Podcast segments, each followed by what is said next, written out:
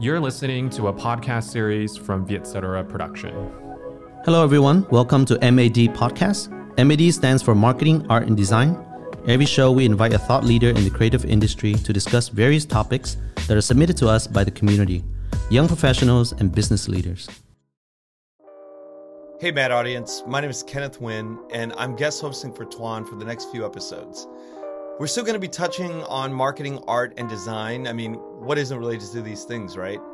But I'll be zooming out just a little bit to talk about uh, Vietnamese people around the world, get to know their story beyond their career, as with previous episodes. Um, a little bit about me I live in Los Angeles with my wife and two kids. I have a brother who lives in Vietnam for almost two decades now, and he gives me uh, a reason to come to Vietnam to visit two to three times a year. I've worked in several industries that include interior design, manufacturing, food and beverage, film, and most recently, podcast hosting. Thank you, Nescafe, for sponsoring this episode.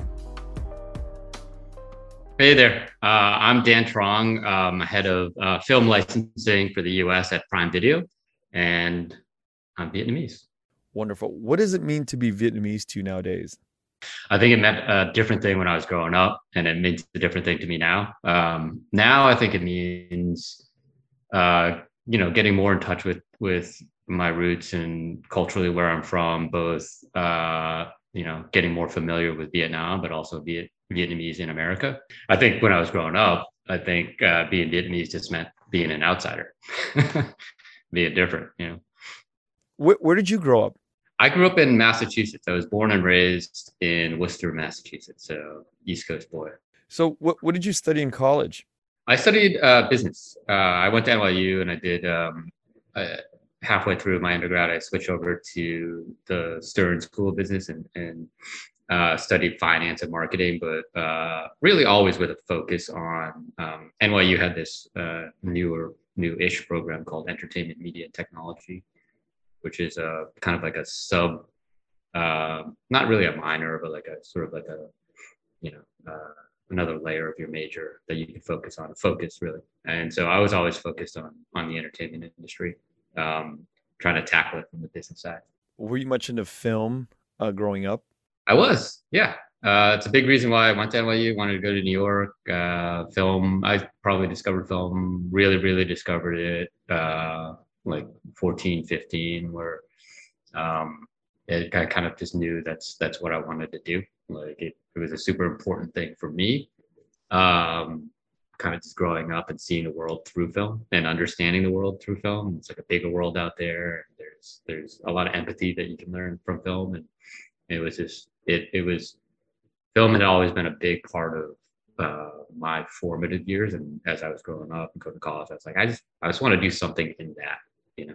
But where do you think it came from? Like your your dad, your mom? Did somebody sort of like, you know, you're watching a movie one day and they're just like breaking all this empathy or compassionate you know points out of a movie and you're just like oh you turn your brain turns on sort of and moves towards that path or it doesn't just happen right i think it it does just happen right that's the beauty of film that's in my mind it teaches and can communicate that kind of empathy universally right I think for me, it was kind of the opposite of what you're saying. Is like my parents weren't sitting down and saying, "Hey, wow. you know, this is how you think about this."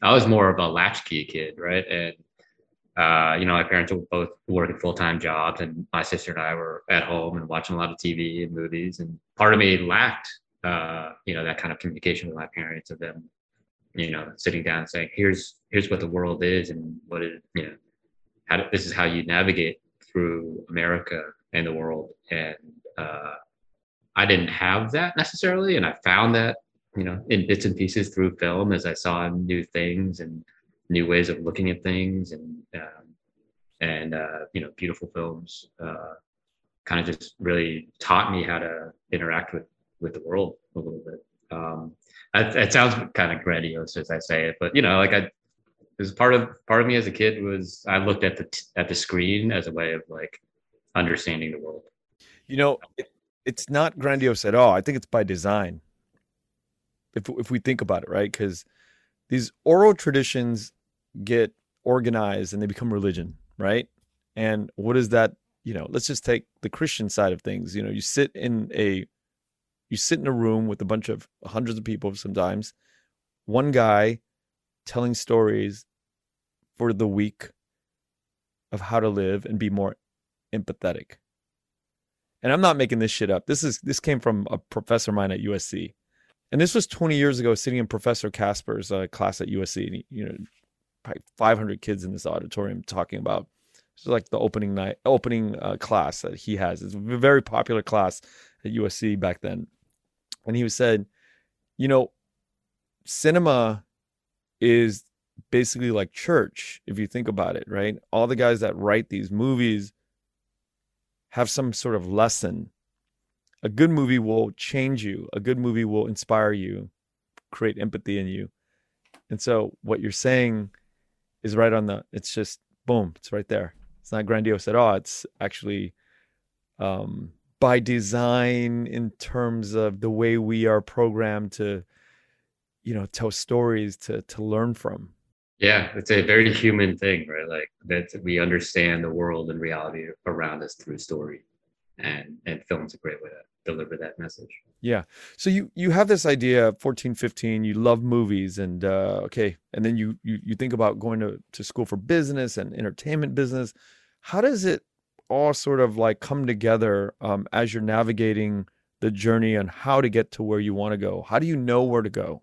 Uh, you feel feel it out. I think. Right. Um, when I was younger, I wanted to go and be a director, uh, just because I just didn't know.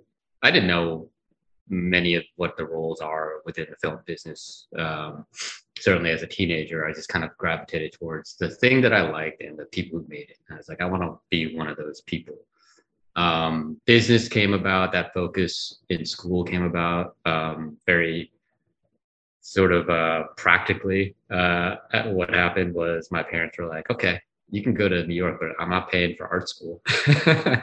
You know?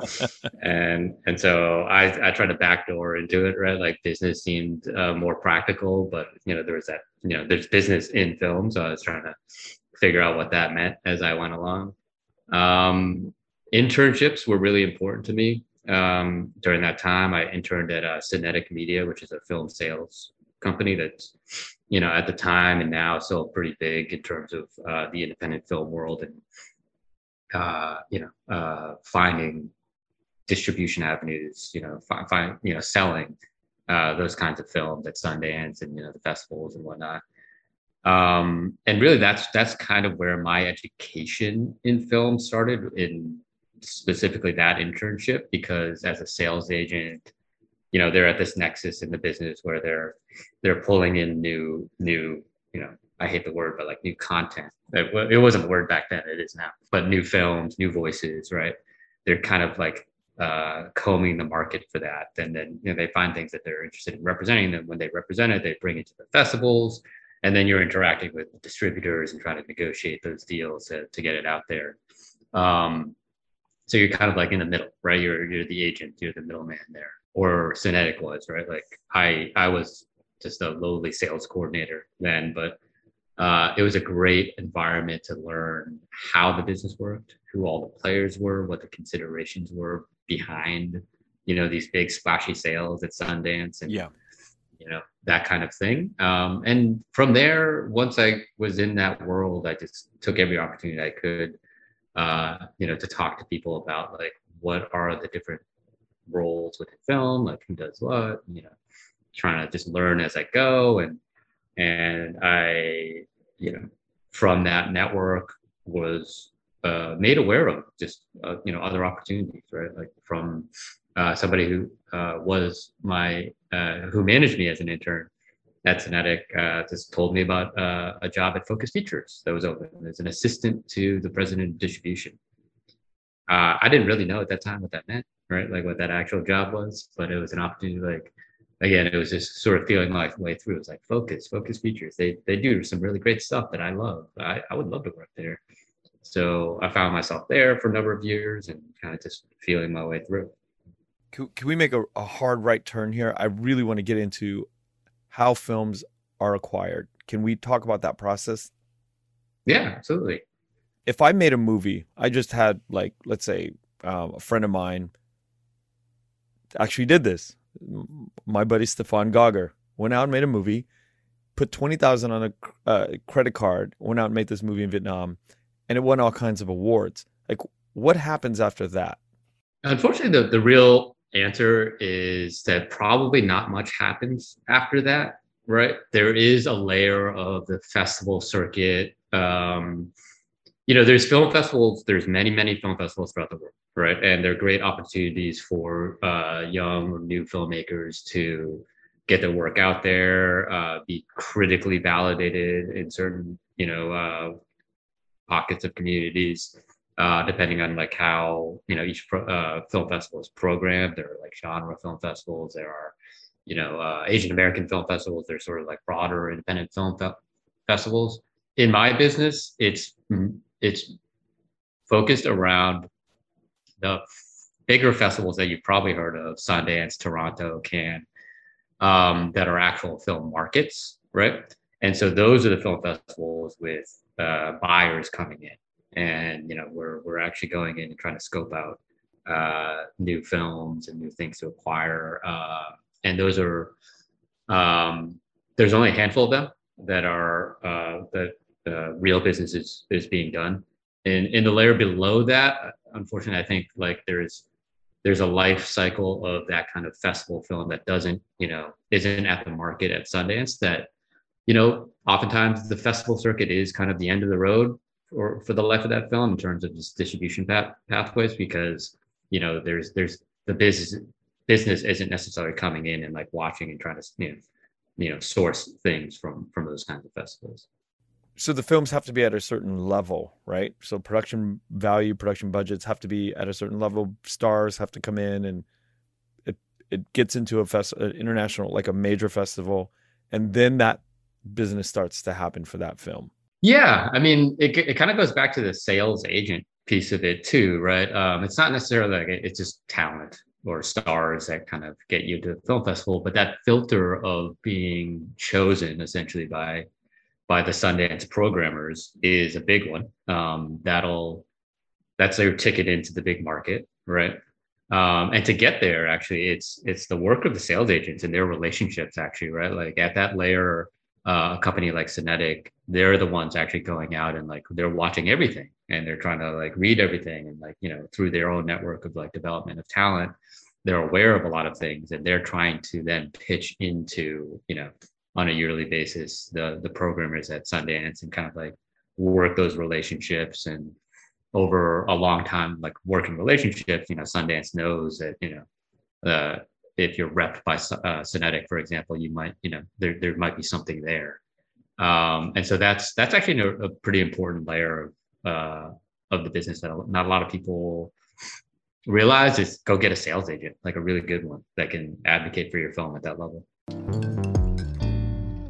Thank you for slowing down, sitting here, and cherishing your mind with Nescafe. Let's drip a tasty cup of coffee and listen to the music album Nung Nu Lam Thiên Noi from Tuliver, Miang, and the sounds from Nescafe Farm. Click on the link in the description to chill now. As I'm going uh, to different parties and industry gatherings, I see these the clumps of Korean Americans or Koreans from Korea, it's growing. You can see like these groups of people at like you know these functions. It's starting to. It's probably been going on for many years, but you just see the power. And when I when I see it, I think about our community. I think about the Vietnamese. I'm like, okay, we're just right around the corner from all of this happening. And if sales agents and um, it's it's the gatekeeper, sales agents aren't really the gatekeeper. It's sort of like the the the people that get to the gatekeeping, right? So I, I I'd imagine like what what needs to happen from where we are right now to sort of like Minari to where that you know what how many years like what does that look like on a practical level I don't know. You know, I, I, it may it may take one special film that comes from Vietnam, that comes from, you know, Vietnamese Americans, right? That it, it's almost like Minari comes first, right? Um, you think about Minari and Lee Isaac Chung, right? Like that, you know, he he's done a, a number of films before that. Uh, you think about Parasite, right? And, and Bong, like there's a, there's a, a, many, many films, uh, masterpieces that he's done before then. Um, I think maybe it takes uh, in the independent, like that's, this is why I love the independent film world still, right? Even doing what I'm doing now is that's that's the community, the general community that will try. That's the safe, not safe. Um, it's a community that will will cultivate new voices, right? And if we can, if there is that one sort of breakthrough Vietnamese film or Vietnamese American film that comes out, and I mean breakthrough not necessarily even at, at, at a commercial level at all, but a breakthrough as like a new voice, a new sort of like strong filmmaking voice. Um, it might be that that film, the, the life of that film, whatever that film is going to be, kind of just does the festival circuit, right? And maybe doesn't get wide distribution, but like it's kind of a building block. And then like the industry itself, the buyers, rather than the sales agents, they start, you know, they start um, becoming aware of and also in a in a weird way kind of then also also cultivating the community around that that filmmaker and that voice and then suddenly you know vietnamese film becomes a thing um, that that is interesting and potentially commercially viable and and then um, and then it happens sort of in a bigger way in the next you know third fourth fifth film and and it's a it's a bit of a slow road you know but um, I, I think it'll happen. And i think it'll happen because uh, of the stories that we want to tell and, and the stories that we grew up with are just like all other stories super they're universal. Even they're they're very specific and they're very universal. And i, I think uh, i think it'll happen for us yeah and it's crazy how sort of the zeitgeist around korean um, content and korean culture um, is just piercing the entertainment lo- layer throughout the world right? I mean squid games and you see um, Parasite and, and Minari and just everything Korean is beginning to puncture the the the world the and that's been building for you know 20 years at least and what you're saying is a lot of dead bodies have to come before yeah yeah. And it's a, it's a good point like you think about the uh, south korean film industry entertainment industry it's a very mature industry right? Like it might just be you know um, getting to the consciousness of a lot of Americans now, but it's a it's a decades old industry that's very mature in terms of production value and the, the, the it's it's its own economy. Um, you know, there are big conglomerates within that, and and we don't have that yet in Vietnam, right? That that's the other thing of the sort of the uh, film business infrastructure companies that are you know Vietnamese grown and powerhouses and are powerhouses um, within Vietnam itself, right? Uh, but even like even regionally in Southeast Asia to, to get there and then you know get to the world stage eventually. It's we're we're not quite there yet as a country, um, but I but I think it'll happen. Yeah, I mean, I think it's inevitable. It's just uh, I mean, if you think about Taiwan and its manufacturing scene, and you think about Hong Kong and its manufacturing scene, and everybody has its their own 10 to 20 years of sort of being in the spotlight, making the money, and for whatever reason, labor cost goes up, parts, raw material, things start to fall out of orbit, and the new country's up, right? We're, I think Vietnam is up next for that industrial sort of manufacturing um, world stage. We're, we're we're responsible for doing a lot of the manufacturing throughout the world, and I think hopefully the entertainment um, space follows um, with them. I hope so too. You know, I think that's exactly how it happens. The the economy of a country then matures, and then there's a growing middle class where young kids can dream. It's still a dream, kind of a fantasy, but they they can kind of realistically think about um, hey, maybe I tell stories for a living, or it's a viable thing, or you know, there's some model out there that you can actually create a life from from telling stories. And you know, until until you have money in your pocket as a society first, uh, you know, um, you're probably not dreaming at that level. And, and I think it's happening for Vietnam for sure. When you are doing your work and you see these titles pop up and you've watched them what is that process like to actually acquire them? Yeah, I mean, we we screen a lot of things, right? Again, they're uh, mostly coming from sales agents or you know the markets that we go to, um, film festivals that we go to. At my current role at Prime Video, I'm trying to assess.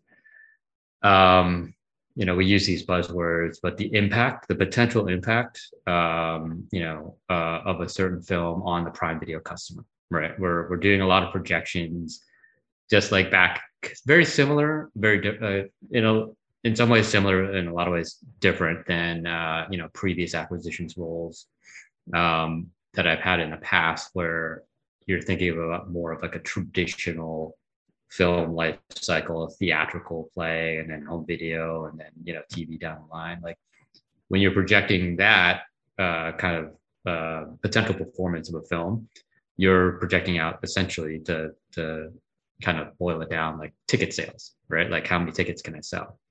And in a lot of ways, uh, in the streaming world, you're you're trying to do the same thing. Is what is the potential performance of this thing? But the metrics are different, right? Like there's different considerations. It's not necessarily just you know ticket sales, which is you know the straight corollary is like views or clicks, right? Like it's not necessarily just that. There's all there's all these considerations in a new streaming business model where you're you know you're factoring in projections on uh, not just viewership, but acquisitions, potential acquisitions of new customers. You're factoring in projections of retention of existing customers or reactivation of existing customers, like the velocity of how many films a certain customer watches throughout a month, right? Like, is this film going to increase that velocity or is it, you know, is it not going to be a drop in the bucket in terms of how many hours they watch a month? And um, there's a lot of sort of uh, different metrics that to consider but at the end of the day it's kind of still boiled down to like the impact of the film like how big is it going to be and how much of you know how needle moving is it going to yeah. be for the service I, I want to talk about that i i don't think that we just lay people out in the world think about uh, the difference in the business model of straight ticket sales at the theater and DVDs back in the day, right? So that that was like our previous model before all the streaming s- stuff happened. You went to buy a ticket, and if you didn't catch the movie, you could buy it on DVD or some ancillary other way. Um, and so those numbers were very, almost very logical. They were very um, cut and dry. And then now you come over to this other model, and it is it is almost sciency. The calculus is very different. And I remember probably 10 years ago, I met somebody who was knee deep over at Netflix. They were up at the upper echelon. I didn't know it at the time, but I would ask such naive questions as I was this curious mind. And I say, Hey, can you break down the numbers and how it works for me? I, it was just like, you know, a casual dinner party. And the person said, No, I, I really, I'm not. At that moment, I realized like, the calculus and, and the math that that happens behind it is not something that is openly talked about. And and from that moment on, I kept chasing it. I kept chasing it like, you know, like this imaginary dragon. Is there any way that I can and I'm not asking you, but in my mind I was thinking how can I figure this out because I desperately wanted to know how the numbers worked. And then now you're just saying right now, I just heard you say there's all these other metrics that we're looking at, and they're not really. Uh, the stickiness is not really what we can imagine them to be, right? Yeah, I think I get your question. I think the the simplest way to think about it without getting into what that calculus is, because that's not something that uh, one that I could share, but also that I fully even understand, right? Like, um, that I'll be completely honest with you. There's a lot of uh, you know uh, black box math, algorithmic stuff that's going on.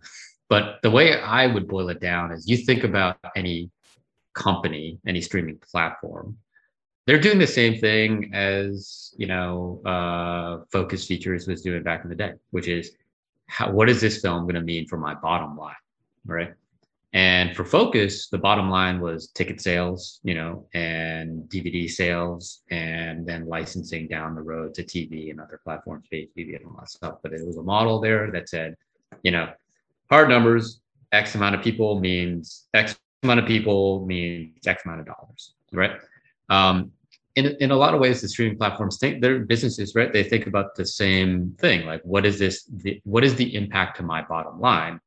It just so happens that you know if you're talking about a Netflix, for example, is probably the simplest uh, uh, consideration because if you think about Prime Video, we're bundled within you know the greater Prime offering. If you think about even a Hulu or or Disney Plus, there are other considerations in terms of other parts of their business. Uh, but Netflix as a streaming platform is a pure, you know, that's their business model, right? Um, and the considerations there are their subscribers. That's how they make money. Um, and it's c- kind of simplistically like how many subscribers can I uh, acquire and how many subscribers can I keep, you know, on a monthly basis. The math comes in in terms of like, how do you project retention for example, right? And that will be about in this new world with so much behavioral data available to all of these platforms. It's not uh, as simple as it was back in the day for Focus Features, which said, hey, if I sold 10 tickets at the theaters, most likely that means I'll sell seven tickets tickets on DVD, which translates to this formula that I've already pre-negotiated with my pay TV platform, which means you know, I get 50% of the 10 tickets that I sold as a license fee, right? Like there was a formula to that for uh, retention on a streaming platform that like, you know, how, how do you project out somebody, somebody's behavior for not, you know, canceling Netflix uh, next month? Um, there's a lot of stuff that goes into that. Um, but simplistically, they're, they're trying kind of, they're doing the same thing. Like, what does this mean for my bottom line?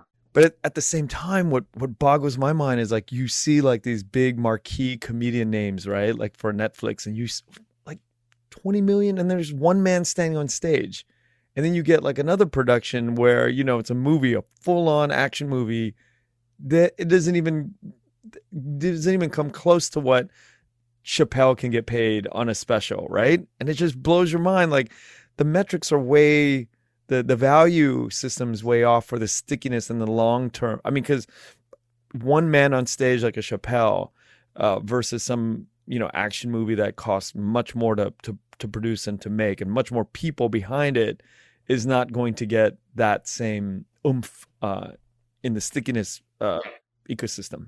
Yeah, I mean that's the way to think about it. Though. Like Chappelle has a lot more impact. The Chappelle special would have a lot more impact in in terms of acquisitions and retention for Netflix, but versus that that action movie. But Netflix is also a multi-channel program, right? So they're uh, fortunately, I think, and this is why it's a really good time for creators, even though the business of it is a little murky and and seems complex, is there's a lot of different channels, not just different platforms, but within the channels, there are going to be channels of programming.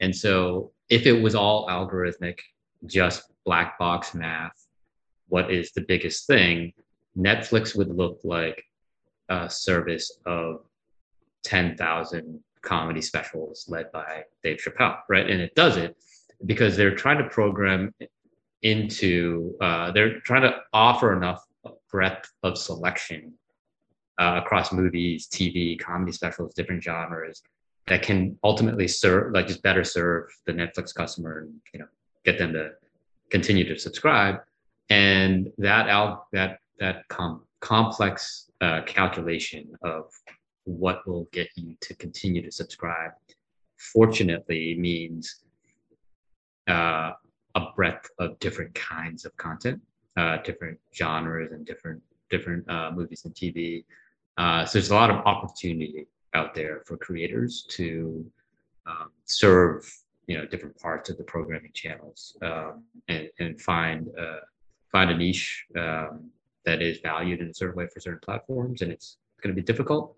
It's a little hard to understand, but I I see I'm optimistic. I see it as more opportunities um, to sell and expose more things, um, and then you know whether or not that thing gets marketed in the right way, gets exposed to people in the right. That's a whole other sort of uh, uh, box to get into. But uh, you know, I think it's a good time to be a content creator for sure.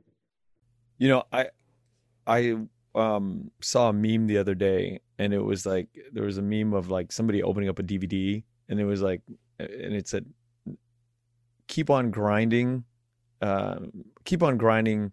We started uh, with DVDs, and it's at uh, Netflix, right?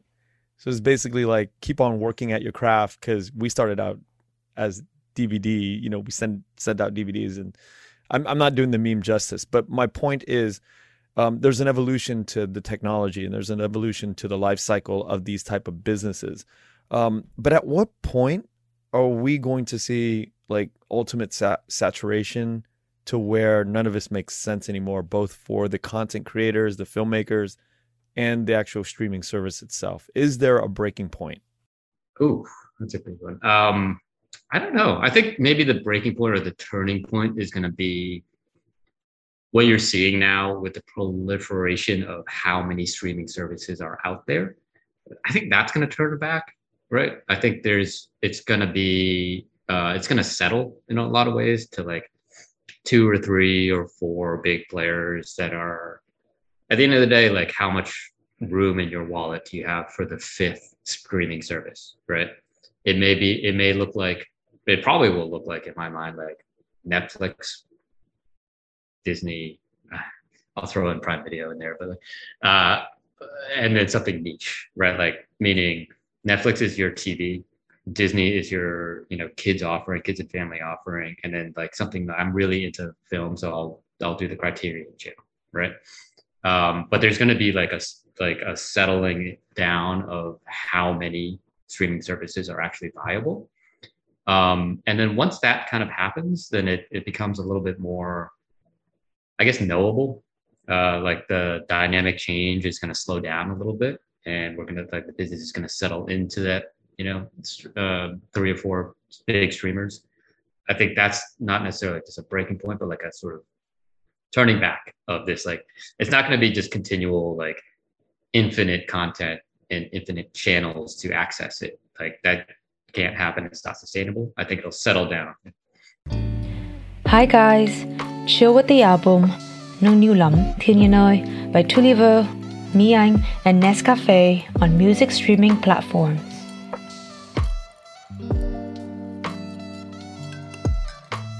You are competing uh, with other buyers to buy films. Like, what is that like? What is that experience like? Or is there is there really competition, or is it sort of like everything's settled?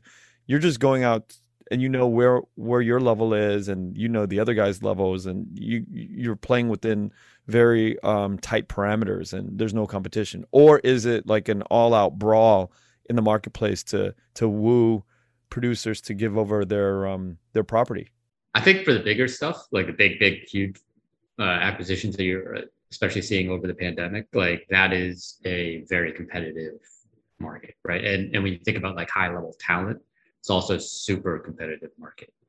Um, but for the most part, in the licensing and buying world, right, the thing to think about, kind of going back to my comment before, is each one of these platforms channels has their own P&L and their own sort of model um, that are pretty distinct from each other.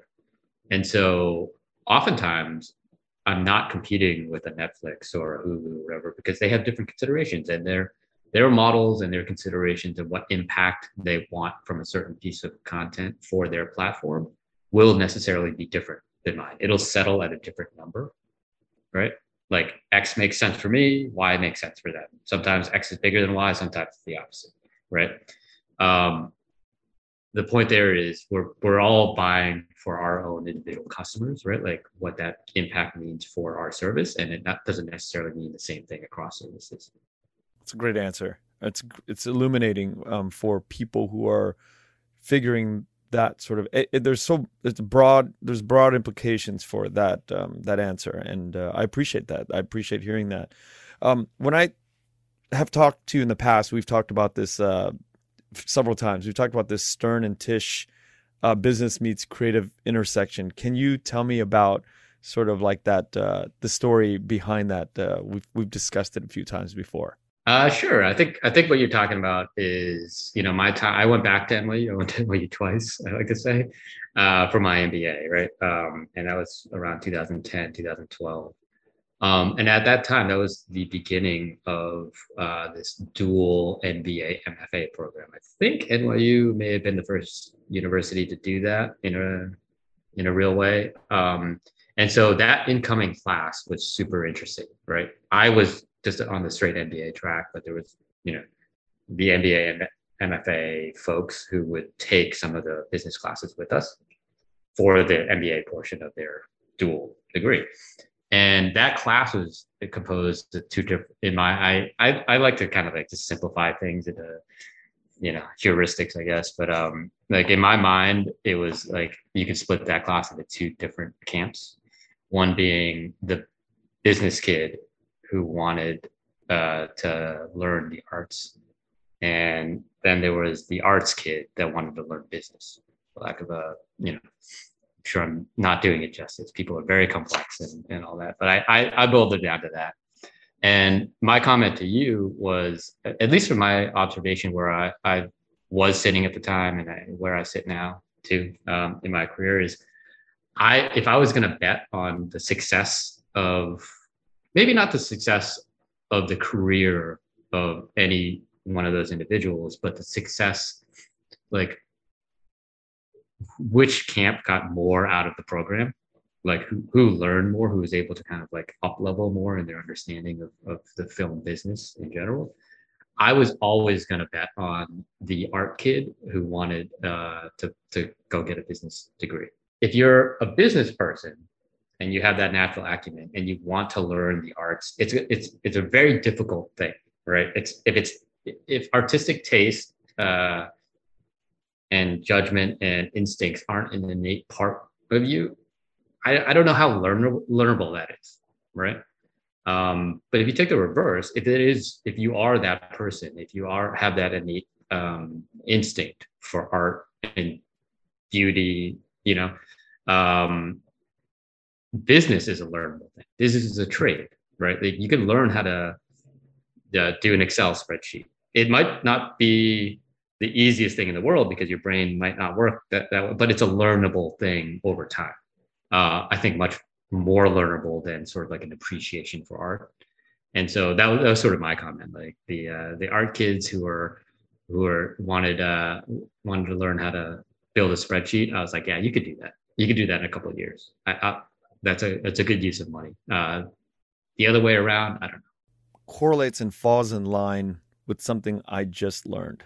Um, now, this could be all pseudoscience, but I just had an interview with uh, President Thuy over at Fulbright, and the conversation um, was a kind of about this too.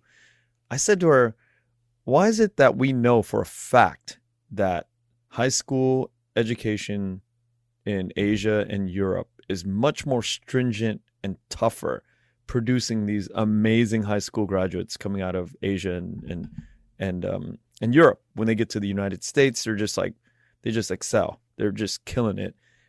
And then we take the averages and scores and we just know that the United States doesn't produce anywhere near the caliber of a high school graduate in Asia. Why is that?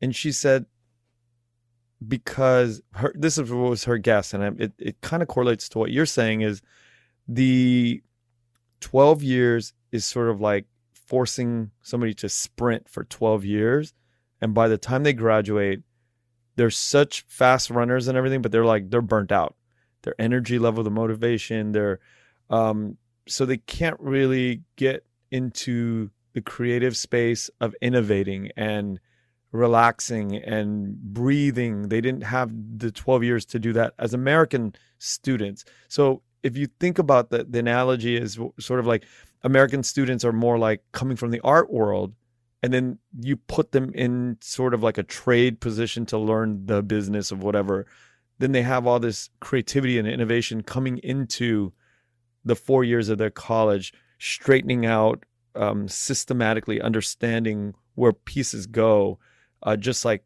going from the MFA to the MBA side, right? Uh, it, there's like that correlation. Mm-hmm. So I used to think that I'm when I had kids, I'm gonna force them and really, you know, push them to find their calling, you know, in the 12 years of their, you know, elementary high school education.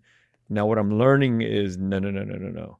You let them breathe a little bit more and you keep them creatively sort of like um, engaged in the world. And then when they hit their college years, you know, hopefully they have good enough grades to sort of get to an institution can all sort out. Get the art, get the creative juices like really pumping for your formative years. And then really dial into the trade aspect, the the the controls acts, and you can learn that at a later time. Absolutely, I think I see that correlation. I, I, it's uh, it makes so so much sense to me. Like teach teach your kids about the world, right? They can learn about math. I mean, they should take math class. Don't don't skip out of class. But like you can learn that later. Uh, but but spend a lot of your time in your life and your formative years uh, learning about the world and and a great way to do that is just to watch a bunch of films. How many movies a, a, year do you watch? Um, I keep a log actually, uh, not for not for work. If it's a if you're asking about work, I probably watch like three or four a week, um, and uh, don't necessarily watch them all the way through. Uh, but uh, in my personal life, I would probably watch in a year 150, 200 films. Does it ever get old? No, no. That's the that's it's the beauty of uh, for me. Like, uh, I watch all the stuff that comes out, um, but there's so much to go back to. Uh, I've been watching. I've been catching up on a lot of my Criterion channel. I'm watching a lot of like Ozu films and you know think like things that that are fundamental to the art of narrative story today that I just I just never saw before. And it's really fascinating to go back and see um, the sort of the both when you go backwards in film, it's super interesting because it's it is kind of like technically the building blocks of what you see today, but it's also it's its own thing too. Each story is its own thing, each perspective, and and it's so it's not that uh you know uh, a film, a Japanese film from the 60s was like 1.0, and then now we're like so much more advanced and like you know, it's it's just it's its own rich cultural history and view on the world, and it's there's so much out there. What what are the uh, a few films that you go back to over and over and over again? Like if you were to say, hey, these are the a few films that I've watched, uh, uh, uh, in the ratio is like way out of control. Like I'll go back to these. What what are a few of the titles? I go back to Ikiru from uh, Kurosawa's Ikiru for uh, you know I've probably seen that film 10, 10 plus times uh, in my life, and I'll, I'll continue to go back to it. Um, it's a beautiful film. It's a little bit of uh, my neuroses and working in a corporate world and like what that means because it's about bureaucracy and and uh, and and finding finding your own humanity within a you know the modern world.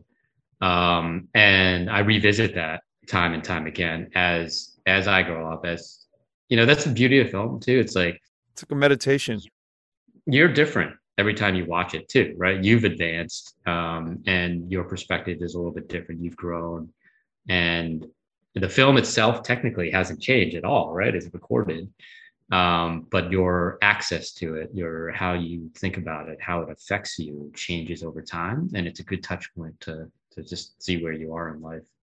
Um, I go back to that one a lot. Uh, I as like fun like poppy viewing. I think it's a perfect movie in a lot of ways. I, I love True Romance, Tony Scott's True Romance, just because it's you know it's not meant to be. It's it's it's become pop art over time. It was never meant to be like an art film in, at all, right? Like, but it's um, it's profoundly watchable and and in a lot of ways. Uh, I I gravitate towards trying to find perfection, even though there's no such thing, especially in the art world. But like when you get to pop genre, something like that, like a genre film, like you can kind of get towards like a perfect version of that genre. And I think for whatever genre you call true romance, you know, it's Tarantino's first uh, script uh, that Tony Scott directed. It's it's for, for me for that kind of film, for that like early '90s, late '80s thing. It's it's almost perfect. Yeah, yeah. Have you been to Vietnam? I have. Yeah, I've been back uh, four times. When's the last time? Last time was right before I moved out here um, to LA about five years ago, um, and I hadn't been back since I was 17 um, before then. So it was a it was eye opening to see how much Vietnam had changed. Um, you know, in, in those gosh 20 years since I'd been back. I feel like every every trip we make back it changes. You know, it's like a, a little child that just is growing you know? It's in its uh you know like 11 12 years old and it just keeps like shooting up um and, and changing and, and everything just feels different every time you go back. I want to go back. I want it to open up again soon you know? I want to i want to visit again. I do think and i do hope that all of the the guys that we you know associate with here in in the us in the film business you know concentrate one day fully in vietnam and and build that uh, the machines that uh, will push out sort of like the the content that we um, hopefully will get known for one day. I mean, you're doing it right now, man, with this podcast. I know you're talking about a different medium, really, but like that's, you know, I, I have that dream too. We uh, we we go back and we we help build the machines that uh, show Vietnam to the world. You know, um, and uh, yeah, I, I just think you're doing it right now with this podcast, which is great.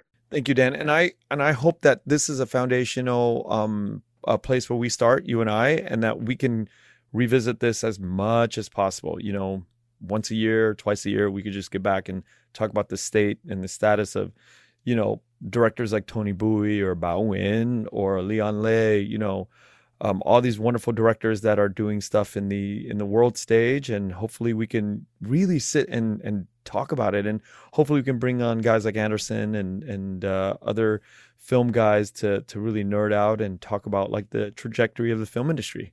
Yeah, that'd be great. All right, Dan. Well, have a good one. Thanks, Ken. Bye. All right, bye bye. Once again, thank you Nescafe for sponsoring this episode. Check out their new album with natural sounds coming from Nescafe Farms on music streaming platforms. Thanks for listening to another episode of MAD. If you want to suggest a topic or have any questions, please send through to mad at etc.com. New episodes are out every two weeks. And don't forget to subscribe to our Spotify, podcast, and YouTube channels for more interesting content.